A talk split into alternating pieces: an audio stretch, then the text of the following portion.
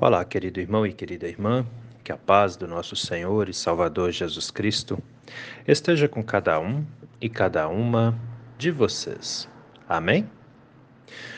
Hoje é quinta-feira, dia 18 de novembro. Vamos meditar na palavra?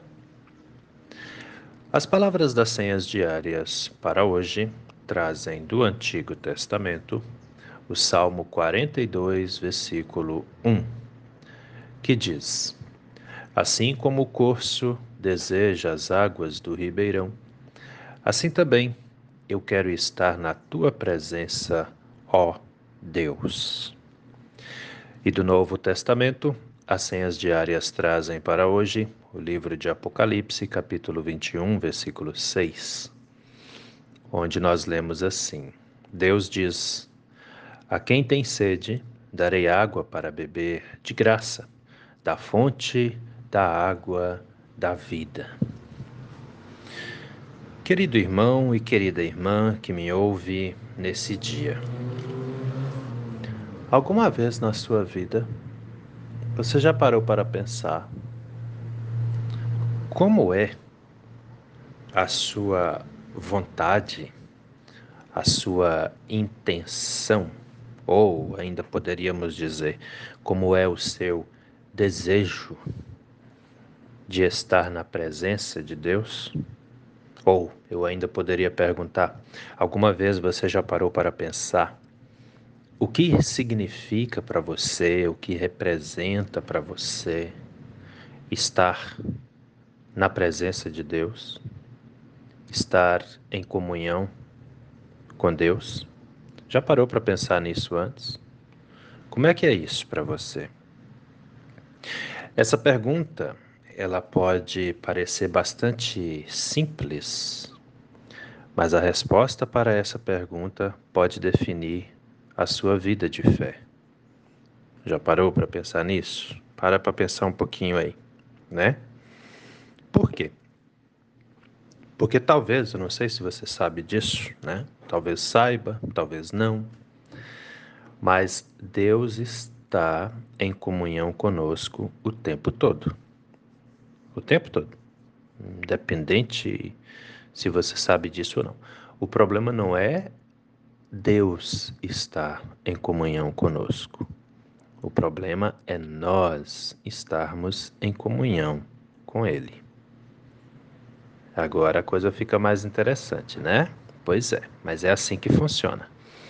Deus está o tempo todo cuidando, zelando, se preocupando conosco.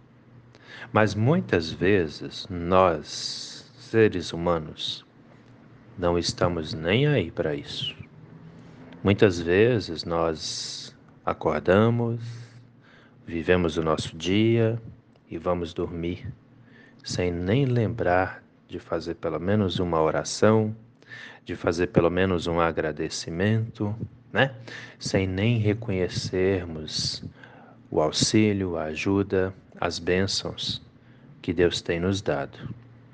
Muitas vezes vivemos assim.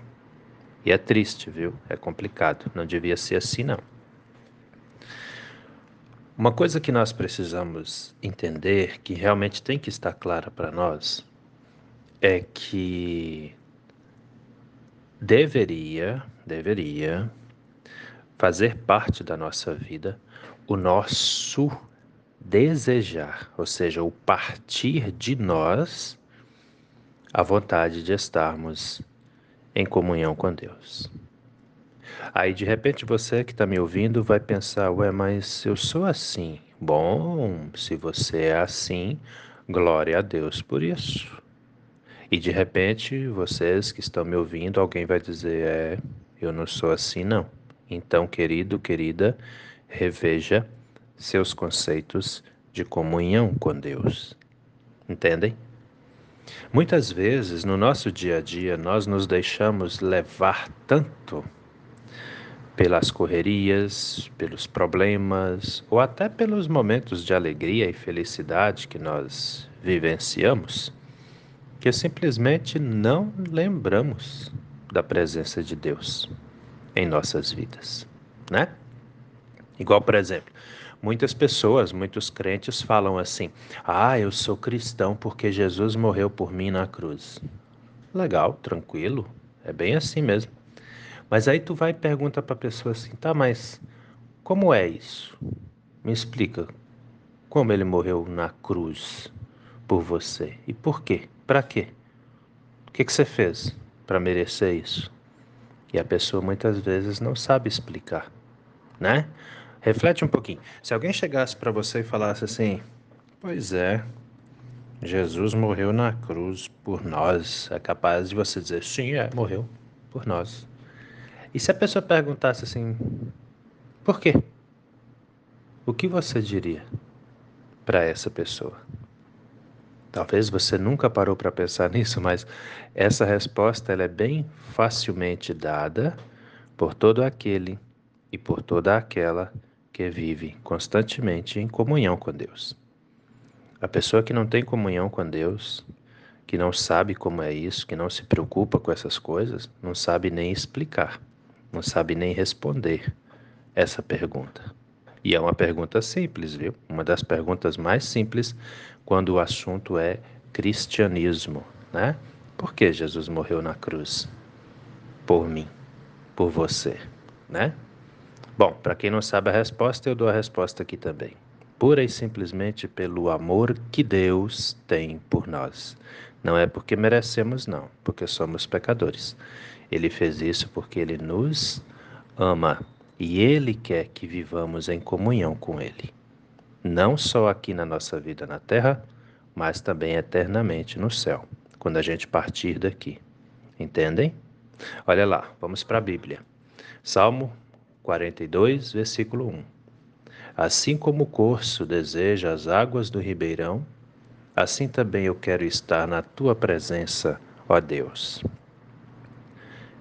Isso é assim para você também? Se for, graças a Deus por isso. Esteja sempre em comunhão, na presença do Senhor. Entende? Agora, se não é, querido, querida, reveja seus conceitos. Porque quanto mais distantes de Deus estamos, mais atolado no mundo e nas coisas erradas que o mundo traz, nós estamos também. Né? E isso é muito complicado, muito, muito complicado.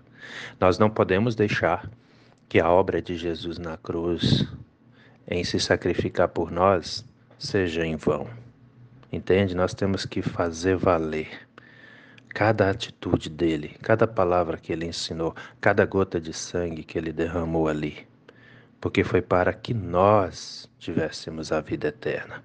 Então, querido, querida, deseje estar na presença de Deus e ande em direção a essa presença.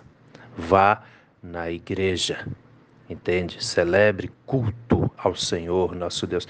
Uma vez uma pessoa me perguntou, mas por que, que eu tenho que ir na igreja? Volta e meia, pastor Gil fala, vai na igreja, vai para a igreja, vai para a igreja. Por quê? Porque na igreja você está celebrando culto a Deus. Tem muita gente que tem um conceito errado desse negócio. Eles acham que é o pastor que celebra o culto. Não, não. O pastor apenas dirige o culto. Quem celebra o culto é a comunidade inteira, é cada pessoa que está ali, porque celebrar culto é cultuar ao seu Deus. Então, quando você vai na igreja, você vai cultuar a Deus, você vai celebrar essa comunhão que você tem com Ele. E em contrapartida, você é alimentado, alimentada pela palavra de Deus, que alimenta sua alma, seu espírito. Entende? É assim que funciona. Por isso que a palavra do salmista aqui, ela é para nós crentes, assim como o corso. O corso é uma espécie de um, de um viado, né? Aquele bicho do mato lá, que que anda muito rápido, ele busca o que ele quer muito rápido, mas ele também é, é manso, entende? Então ele coloca assim como o corso deseja as águas do ribeirão, que vem rápido buscar, vem na sede, vem naquela vontade de beber. Assim deveria ser nós também, buscando a palavra de Deus, indo para a casa do Senhor. Entende? Assim deveria ser. E ele coloca: assim também eu quero estar na tua presença, ó Deus. E aí vem Jesus, né? Aliás, é, o próprio Deus, no livro de Apocalipse, né? De acordo com o que João escreve, onde diz assim: Apocalipse 21, 6. Deus diz: A quem tem sede, darei água para beber de graça da fonte da água da vida. Sede aqui, queridos, é a vontade de estar na presença de Deus, é a vontade de sentir a presença e a força que Deus tem para com seus filhos e suas filhas. Quem tem essa sede, Deus vai saciar, entende? Quem busca ao Senhor, ele vem de encontro a essa pessoa também.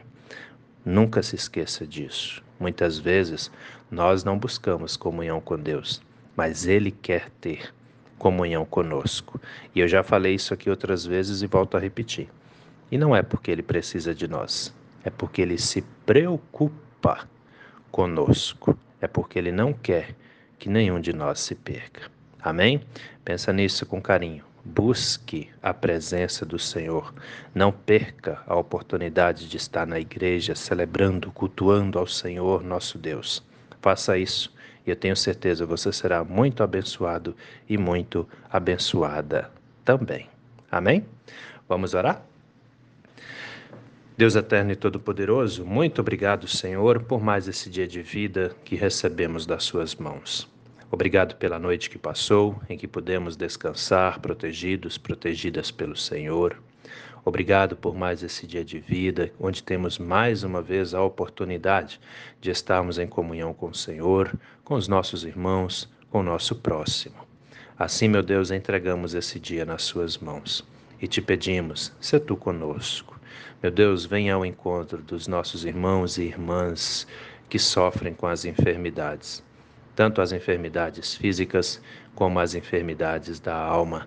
Nós sabemos, ó Senhor, que só tu tens o poder de realizar o milagre da salvação, o milagre da cura, o milagre da restauração da saúde. Por isso eu entrego, Senhor, as vidas de todos aqueles, todas aquelas que sofrem, seja com enfermidades físicas, seja com enfermidades da alma. Venha, meu Deus, operar o milagre que essa pessoa necessita. Guarde-as e proteja-as de todos os males, de todas as tentações e de todos os perigos também. Habita, Senhor, em nossas casas, abençoe nossos filhos, nossas filhas, cada pai, cada mãe, nossas crianças, nossos adolescentes, nossos jovens, as pessoas adultas, as pessoas idosas. Todos e todas nós necessitamos da Sua graça, necessitamos da Sua presença em nossas vidas.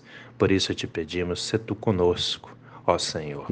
É o que nós te pedimos e também te agradecemos, pois sabemos que o Senhor ouve as nossas orações e atende aos nossos pedidos também. Em nome de Jesus.